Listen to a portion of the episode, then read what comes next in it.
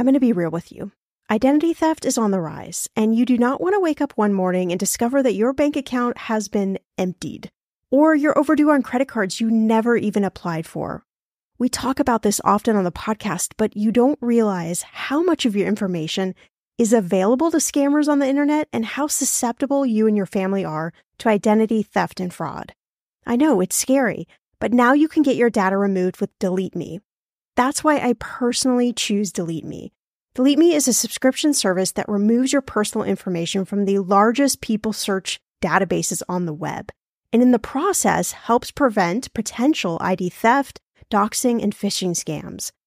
I just started using Delete Me and I got my regular personalized privacy report. I was shocked what they found and removed. It was pages of information about me that I did not want online. Here's how it works. You sign up and provide Delete Me with exactly what information you want deleted, and their experts take it from there.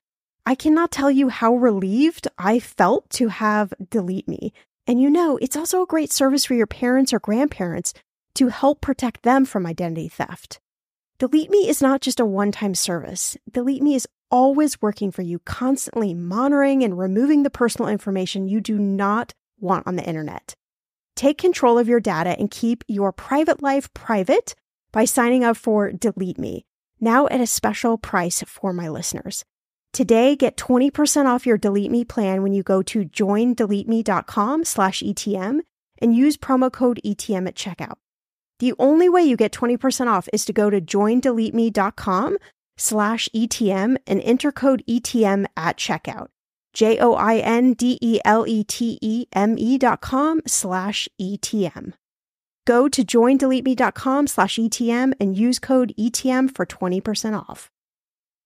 When it comes to financial advice, you got to trust the source. It's why you listen to this podcast. When I'm looking to upgrade my wallet, I turn to NerdWallet. Their expert team of nerds dives into the details to help you find smarter financial products. Before NerdWallet, I was paying for vacations all wrong. I was missing out on miles I didn't even know I was leaving on the table. Now I've got a new card with more miles and more upgrades. What could future you do with more travel rewards? I don't know, maybe that fancy hotel upgrade that you have always been dreaming about. Wherever you go next, make it happen with a smarter travel credit card. Don't wait to make smart financial decisions. Compare and find smarter credit cards, savings accounts, and more today at nerdwallet.com. Nerdwallet. Finance smarter. As with all cards, credit is subject to lender approval and terms apply. You've heard the headlines. A couple paid off $125,000 in one year and now they're traveling the world. She paid off $75,000 in student loans in just two years and now is retired enjoying life in an RV. I'm Shannah Compton Game. This is Millennial Money, and today's episode is an entire Ask Shannah What are the downsides to extreme personal finance?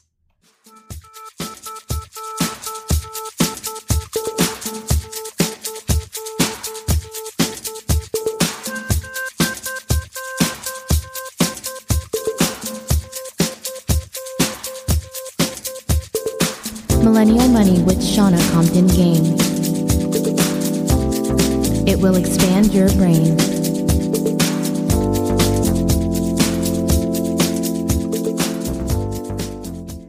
This is one of my very, very favorite subjects to talk about. I often get very, very heated when I'm talking about the extreme downsides of personal finance because I feel like there are so many headlines. I teased a few of them in the opening, but you know, a couple paid off $125,000 in a year and now they're traveling the world. That's a lot of debt to pay off for anyone. I mean, it, it seems almost imaginable for a lot of us. You know, she paid off $75,000 in student loans in just two years and now is retired and enjoying life in an RV. Well, that may be great for her, and maybe there were lots of reasons that she paid off $75,000 in student loans, but again, that's a lot of money for most people to have in excess to be able to pay off that kind of debt in a short period of time. This this next one was one of my favorites. I hope you enjoy this one too. He ate nothing but beans, sold his platelets, and couch surfed to be debt free and save $100,000 in a year. I just love that because I mean, you have to click, right? It's it's not like you can avoid clicking on that. Like it's crazy, but you know, you, you sort of want to figure out, okay, what did this guy do? But let's be real. I mean, there are downsides to extreme personal finance, no matter how good it sounds. And what I love about this question from Tabitha and Robert is they're really confused, and you may be able to relate to that. There are so many blogs, so much content out there when it comes to personal finance. And a lot of it is good. Most of it is good. Most of it is is teaching you something, but a lot of it I, I fear is leading us in this movement that is creating a community of people that are panic stricken because they have debt or because they have different goals or because their life looks different or because they're not retiring by 30 or 40 or whatever that magic number may be. And I think when it comes to personal finance, it's already such a scary topic. It's already such a loaded topic for so many of us. And the idea of what is success? What is success for me in my finances? What is success for you in your finances? And I, I don't think we talk enough about because it's let's face it, it's not it's not as catchy. There aren't these great headlines that say, okay, the secret to personal finance is that it's really one size fits all. That's not going to prompt a lot of people to click on that particular article, but that really is the truth. And I feel like I can't say it enough because I know you may be listening to this podcast episode and you may have read some of these these clickbait essentially titles and felt some sort of discomfort within yourself comparing yourself to that person that maybe you're not successful. Maybe your vision for your life isn't the ideal. And I, I kind of want to let you off the hook and let you know that that's not true. And I'm hoping we can have this discussion uh, about extreme personal finance. And I'm hoping you, you could find some balance in there for yourself. I was recently quoted in a US News and World Report article talking specifically about the downsides to extreme personal finance. I'm going to link that article in the show notes. Some of my other fellow like minded CFPs were quoted in there as well. And they had some really good points. And I, I feel like reading that article might help you balance out some of these crazy titles that are that are making us click. I mean, I click too because some of them are just so outrageous, but you know, the idea of extreme personal finance, it's not a new idea, but it's really, I think, been on a rise in the last few years, especially with the explosion of, of blogs and alternative mediums for finding news, if you will, quote unquote, and for teaching personal finance. But I feel there's this pressure to some extent to be 100% debt free. And I think that's really teaching the wrong message about personal finance. And it's teaching us that, at least in my opinion, that you have to look like that person who paid off all their debt, who is living in an RV or a tiny house or whatever that particular article might allude to, or you're not successful, or you haven't achieved anything in life. And I'm just calling BS on that. I mean, I, I just, I don't, I just don't feel like it's realistic to put that message out. But maybe we can read these articles with you know, through our own lens and look at them a little bit differently. My friend Doug, who was also in the article and has been a guest on this podcast many times, calls it clickbait. And that's really what it is. It's these sensational headlines that get you to click and leave you feeling completely worthless after you read them. And it's not realistic for 99% of us, nor should it be your goal. And this may be a controversial thing to say, but you know, popular personal finance expert Dave Ramsey, he totally touts debt free as the mountaintop, if you will, of success. But is that a marketing angle or is that realistic? Does that make sense for you or does that not? I think that, um, again, it's creating a culture of people that feel compelled to stop their life, to stop their goals, to stop achieving things because it may require that you take on debt. And then if you have debt, kind of the flip side of the coin there is that you feel this pressure to pay this all off in some super rapid form. I, I know with student loan debt, it's no joke. It's it's a lot of debt for a lot of people. You maybe be sitting in the situation where you're staring down a lot of student loan debt and it's fearful for you and it doesn't make sense and you don't know how to pay it all off and it's it's stopping you from from even thinking or dreaming that you could have other financial goals in your life, like buying a house or buying a new car or heck, retiring. I mean, that feels so far off, I think, for a lot of people. So let's just talk about debt for a second. Debt has become quote unquote cheap in the last few years relative to stock market gains. Now, that doesn't really mean much, but I feel like a lot of people are in this rat race to pay off what experts might consider to be cheap debt. And this is really, again, a filter for you because it's all relative. It's relative to how you feel about debt, it's relative to how you feel about leveraging money. All of those different things are relative to your own life. But let's just talk for a minute about debt, right? So the average mortgage mortgage interest rate right now, according to Bankrate, the average 30 year fixed rate is 4.71%. Now, it has been lower in the last few years. Certainly, the Fed has been raising the interest rates, and that has also raised the mortgage interest rate. But 4.71% is still a really low interest rate when it comes to buying a home. In case you didn't know, in 1981, that may be before you were born, the average annual interest rate for a home loan was 16.63%. We were kind of in a, a bad bad shape uh, in terms of inflation and interest rates during that time period in the 80s.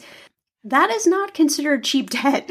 That is considered very, very expensive debt. And a lot of people who purchased homes during the early 80s really felt the pinch. Not only could they not buy as expensive a home, potentially, but they were paying a lot of money for that particular home. Now, of course, interest rates did not stay up in the 16%, but they stayed in the double digit range for quite a while. It really was after the 2008 2009 recession that we went through where the interest rates were dropped down to, to nearly zero and the cost of borrowing money became so cheap. And even though the interest rates that you might be earning in high yield savings or CDs or other savings vehicles is still low. You're still not earning anything competitive. The flip side of that is the the cheap debt, if you will, if you have to buy a house or you have to buy a car or, or, or something like that. The average car loan interest rate, when I checked on Bankrate, for a new car for a 60 month loan was 4.60% that's still relatively cheap debt. Now, you might be listening and you might have bought a car in the last couple of years and you might have have gotten a much lower interest rate, but still in, in comparison to historical interest rates, this is relatively cheap debt. So what in the world am I trying to say here? All I'm trying to say is thinking about debt through maybe a little different lens than the pressure of all of these extreme personal finance headlines that is shouting from the rooftops that all of debt is a bad thing and that if you have debt, somehow you are not successful or you are not a good person. I feel is such a wrong message to put out there. Have you heard people talking about Bitcoin and blockchain, but you have no idea what it is and how it works? Well, I want to give a shout out to our new podcast sponsor, the Decrypting Crypto podcast, and it is exactly for you. And trust me, you're so not alone in this. This podcast is bias free and it's focused purely on just helping you understand the basics of cryptocurrency. Plus, it also introduces you to some of the most interesting projects in this space. I feel anytime there's a surge towards a new investment opportunity and lots of buzz around it, like there is with cryptocurrency, I'm a big fan of just educating yourself the good, the not so good, all the in between. And that's why I've become a fan of the Decrypting Crypto podcast. It's what you need to know without all the fluff. Hosts Austin and Matthew, they take you on this journey of discovering what this new technology is all about, how it's poised to change the world, and I think they do it in a really fun and approachable way that anybody can relate to. Search for the Decrypting Crypto podcast in your favorite podcasting app to start listening today. The weather is getting warmer. I'm so excited, and it is time to say goodbye to all those jackets and sweaters and hello to the shorts and t shirts. I wanted to update my summer workout wardrobe for the long haul without, you know, spending a fortune. Luckily, I found Quince and I am in love. Quince is your go to place from everything from premium European linen dresses, blouses, and shorts from $30, washable silk tops, timeless, 14 karat gold jewelry, and so much more. The best part of all, all Quince items are priced 50 to 80% less than similar brands. By partnering directly with top factories, Quince cuts out the cost of the middleman and passes those savings on to you. And Quince only works with factories that use safe, ethical, and responsible manufacturing practices and premium fabrics and finishes. I love that. Okay, I bought the dreamiest pair of workout leggings and a bright pink workout top to match. Honestly, ladies, I gotta tell you, these leggings you need. The price cannot be beat, and I feel like a million bucks wearing this cozy workout friendly outfit. I've worn it for like five days straight. Get warm weather ready with Quince. Go to quince.com slash ETM for free shipping on your order and 365 day returns. That's Q-U-I-N-C-E dot com slash ETM to get free shipping and 365 day returns. Quince.com slash ETM. Okay, listen, like many of you out there, I love Notion, our sponsor today. And I honestly use it every day for my notes and journaling. I also track our family expenses and I manage all of our household to dos. Notion has been such a lifesaver in helping me get a lot more organized because that's not one of my strengths without stressing me out. Notion is a place where any team can write, plan, organize, and rediscover the joy of play. It's a workspace designed not just for making progress, but getting inspired. Notion is the AI powered workspace that can summarize things like meeting notes and automatically generate action items and help you get answers to questions in seconds. It will honestly blow your mind. Notion is for everyone, whether you're a Fortune 500 company, you're a freelancer, you're starting a startup, or you're a student juggling classes and clubs, or you're somebody like myself that just really wants to get organized. Try Notion for free when you go to notion.com slash ETM. That's all lowercase letters, notion.com slash ETM, and start turning ideas into action. And when you use our link, you are supporting our show. Notion.com slash ETM. In those moments when money is just not moving as fast as your dreams, Earnin provides the financial momentum you need to keep moving forward. Earnin is an app that gives you access to your pay as you work, up to $100 per day or up to $750 per pay period. You just download the Earnin app and verify your paycheck. Then you access up to $100 a day as you work, and you can leave an optional tip. Any money you access plus tips are automatically repaid from your next paycheck. I honestly would use Earnin in lots of different ways, but what's on my mind recently is I need a night out. I need some good tacos to sip on a few virgin margaritas and celebrate you all helping this podcast earn 26 million downloads. Make Earnin a part of your financial routine and join Earnin's over 3.5 million customers who say things like, When I think about Earnin, I think about financial stability and security. Gives me a lot of peace of mind. Download Earnin today, spelled E A R N I N, in the Google Play or Apple App Store. When you download the Earnin app, type in Talkin' Money under podcast when you sign up. It will really help the show. Talkin' Money under podcast. Earnin is a financial technology company, not a bank, subject to your available earnings, daily max, pay period max, and location. See earnin.com slash TOS for details. Bank products are issued by Evolve Bank and Trust member FDIC. Okay, friend, I want to know what are your money goals this year? Are you saving to buy a house or maybe a wedding or a dream vacation to somewhere tropical? If that's you, please, please take me with you. Or maybe you want to just grow your emergency fund because let's be real, life is expensive. I want to make sure you reach your goals, so you need Monarch. That's why the Wall Street Journal named it the best app for growing your savings. Monarch is the top rated all in one personal finance app. It gives you a comprehensive view of all your accounts, investments, transactions, and more. You can create custom budgets, track progress towards your financial goals, and collaborate with your partner. And now get an extended 30-day free trial when you go to monarchmoney.com slash ETM. Here's what I love. Monarch is the most customizable budgeting app. You can change the layout of your dashboard. You can go between light and dark mode. You can create custom budgets and notifications. You can set up all of these automatic rules for your transactions and notifications, and so much more. Monarch is obsessed with constantly improving their product. Get this. They release updates every two weeks, and they even allow customers to submit suggestions, vote on requested features, and view the product roadmap. This, my friend, is totally original. Plus, they will never sell your data to third party or show you ads. I think that's really important. After trying out Monarch for myself, I understand why it is the top rated personal finance app. And now listeners of this show get an extended 30-day free trial when you go to monarchmoney.com slash ETM. That's M-O-N-A-R-C-H-M-O-N-E-Y dot com slash ETM for your extended 30-day free trial. So we ran down the average interest rate for a mortgage and the interest rate for a car loan.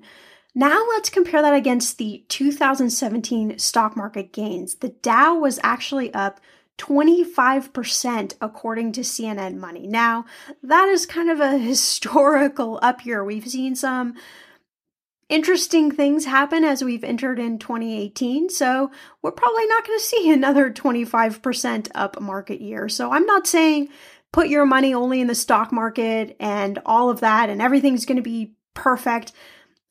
I believe still savings is one of the most critical foundational elements to building your wealth. And, you know, that does go hand in hand with having debt. All I'm saying is this I want you to figure out what you want your life to look like. What is your definition of financial success? How much is enough for you? And maybe then when you read these crazy sensational articles, as we all do, because I'm just as susceptible to them as you are, but we can see it differently. We can look at it from a different viewpoint. Also, figuring out what debt makes sense for you. What debt pushes you forward? What debt holds you back? How do you feel about debt?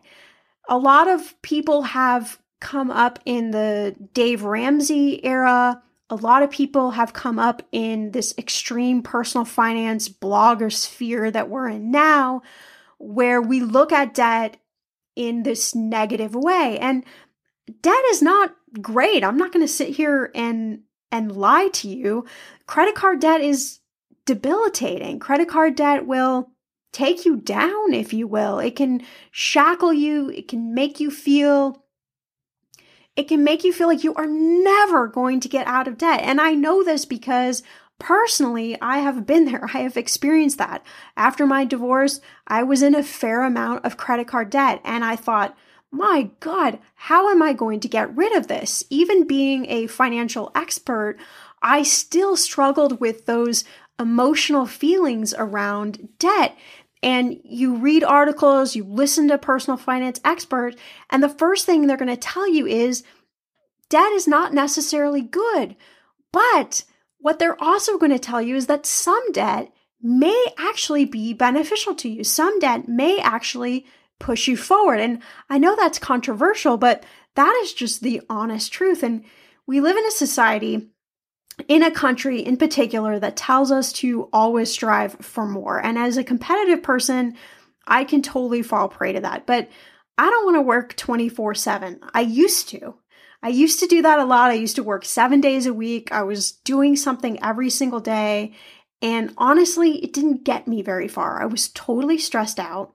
I wasn't connected to my friends. I didn't feel inspired.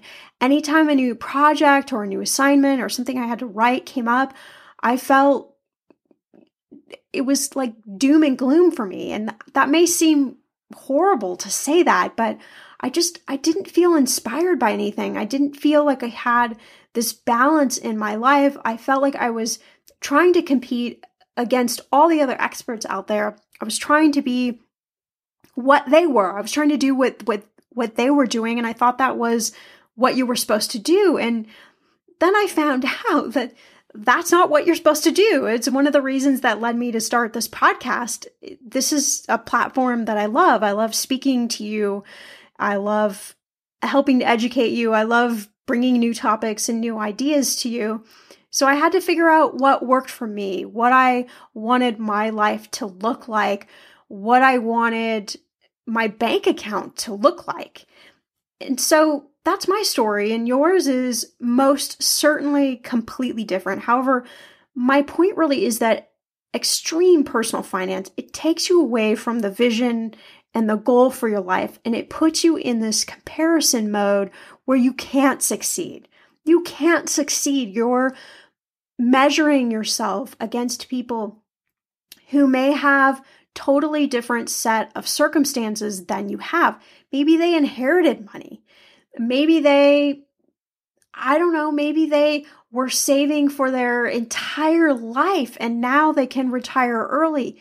Maybe they're retiring from their job, their corporate job, but they're going to start some other career. So they're not, in essence, retiring, if you will. I mean, there are so many different scenarios. Somebody could have bought real estate in their early 20s and went through the real estate boom and sold their property had a huge gain and it gave them lots of options in life. My point is that we just, we don't often know the backstory to people. And it's the backstory where you're going to find the details, and the details are going to help explain the sensational headline details, if you will, of the extreme personal finance story. So I want to tell you two stories opposite of one another, but both true and from listeners of this podcast. So the first story is from a couple who's been listening to this podcast for a couple of years. And his goal was to pay off the mortgage and car payment completely by 35. They're in their mid to late 20s, but that was his goal. And he was so laser focused on it that he convinced his wife that they were going to need to put any extra money in fact, they were going to make triple payments to get all of this paid off. He felt like after reading a lot of these articles, after listening to a lot of personal finance experts on the radio, etc., that they had to be completely debt free before they could achieve any other financial goals. They went on no vacations, they didn't buy gifts for birthdays or holidays or anything like that. And they were so laser focused that it started to create a divide in the marriage. And about a year in of doing this radical debt payoff, the wife came to him and said, I'm not happy in this marriage. All you think about is paying off the debt to a point where we can't even enjoy life. We can't even go out and have fun. We can't go to dinner. You know, we're not spending time with our friends and family. We're just not engaged. We're so focused on this. And she said, This is tearing us apart. And I don't really know what to do in this situation. They had only been married a few years and they had never really talked a lot about their their money viewpoints before they got married. They certainly didn't talk about debt. They both came into the marriage with a significant amount of debt, but they didn't have a lot of conversations about that. So they ended up going to therapy they were going to therapy once a week to try and figure out how they can get on the same money page. And what came out in the therapy sessions was this extreme guilty feeling that he had about debt. He had heard from his parents that debt was bad. He had heard from his friends that debt was bad. He had heard from his church that debt was bad. And he just felt this shame around debt and he didn't know what to do. He didn't know how to deal with that except have this complete laser focus on paying off the debt. And in fact, he didn't even really talk about it with his wife. He just kind of came one day and said, Here's what we're doing. We're giving up everything. We're not going to go on vacation. We're going to just be so focused on paying off this debt that she didn't even really have a choice in this. She didn't have that deep feeling that he had about debt. And so, like I said, there was just this big divide. And they went to therapy for about six months and they were able to really come to an understanding about debt and come to a place of balance where they both had to give and take. And they came up with a list of different things they could do once they hit different thresholds of paying off the debt. So they weren't paying off triple amount of debt. They lowered that down. They were just paying above the minimums, but in a, you know, realistic payoff schedule. They came up with a payoff strategy. They just got a little smarter about how they were paying off the debt and it allowed them to have some freedom. They started to have some dinners out. They started to buy each other birthday gifts. Last year, they went on their first vacation that they've been on since their honeymoon. And they wrote in to tell me the story because they wanted to share that they both had such different opinions when it came to debt. And because he was so extreme in his viewpoint about debt, that it really caused ripple effects in their marriage. But now they're in a much healthier place and they're having these open, honest discussions about debt. And they didn't want to share their names. So I'm just sharing the story with you without their names. But you might be able to relate to that story. Maybe there's a part of that story that sparks something in you. So I want to tell you another story. This is from another podcast listener, and it's a little bit opposite of, of that story. It's a little bit lighter. Uh, they actually had owned a house in Florida. They had sold the house and they had moved from Florida and they had bought a new house. They were able to buy a bigger house. They were able to um, have more land. They just were living the high life, if you will. Th- things were good. But he wanted to go back to school. And so he went back to school and they took on more student loans. They had two kids and they were in their early 30s and they were, you know, feeling this pressure again about debt, not really sure what to do, but they were in a, a different situation. They were having discussions about this all the time. They were trying to figure out how to have this balance in their relationship around debt. But they finally decided, you know what? This is silly we want to pay off the debt, but we want to do it in a smart way. We don't want to kill ourselves by living in this big house. They again, they had acreage, they had animals, you know, all of that uh, stuff was really important to them. Obviously, it's cool when you have kids to have space for them to play. And I mean, what kid doesn't love having a horse and a pig and some chickens? Uh, you know, all of that sounds like so much fun when you're when you're a little kid. You don't have to actually pay the bills. So they ended up putting their house up for sale they sold it for a significant profit to their surprise, and they moved into a much, much smaller house, but they were able to pay off the debt, put some money down for the down payment, and have just a small amount left for their savings. And they said that by doing this, they felt like they were in better control of their finances, that they didn't fall prey to these extreme views on debt, but they were able to position themselves in a better place. So they felt like, okay, their future going forward is not going to be all about debt. They know they need to make some changes so that they don't go back into debt, but they feel like they made a smart decision as a couple. They've been listening to the podcast for about a year and a half, and it helped them have these discussions around debt and feel like they had some sort of balance. So, those are two different stories, two different actual listeners to this podcast. But hopefully, one of those stories or a detail in those stories resonated with you about the extreme side of personal finance. There's a quote in the article that I, I mentioned, the US News and World Report, and it said, for example, if you're throwing every spare dollar towards your student loan debt, you might not be fully funding your emergency savings account, and that could be problematic if an unexpected medical bill or job loss requires you to have some sort of liquidity, aka cash. Perhaps you might have scored a better return investing that money in a retirement account while repaying your student debt on an income driven repayment plan. But the moral of this podcast episode and the discussion I'm trying to have with you is just Look for a balance in your debt, in your savings, in your goals. It's all about balance. That is what I've learned personally. That's what I've learned with working with people for 12 years is the balance is what makes it work. If credit card debt is an issue, work on the relationship to that credit card debt first before you get in the panic stricken mindset of we have to eradicate the credit card debt before we can do anything else. Otherwise, you're going to pay off the debt, and that's going to be such an amazing goal, but then you're going to find yourself back in debt. And so the mindset of all of this is really important. The mindset when you're reading the extreme personal finance articles is what's critical.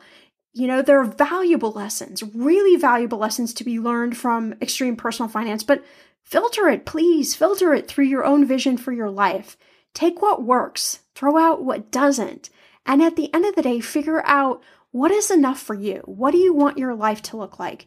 Do you even want to be retired at 40? I mean, for a lot of us, that just isn't even a fun goal. For me, it's it's not a fun goal because I'm so motivated and passionate by so many things. If if your job is the issue, if you're not happy in your job, find a new job because I guarantee you you have so many talents, so many skills that could be utilized in a different way. So I hope you've enjoyed this episode. Hopefully, it's made you think a little bit about those extreme personal finance headlines that suck us all in. As always, you can follow me at Shannah Game on Twitter and Instagram. And if you love this podcast, do me a favor, share it with your friends, shout it out on social media. Help us spread the word of the Millennial Money podcast so we can continue to grow.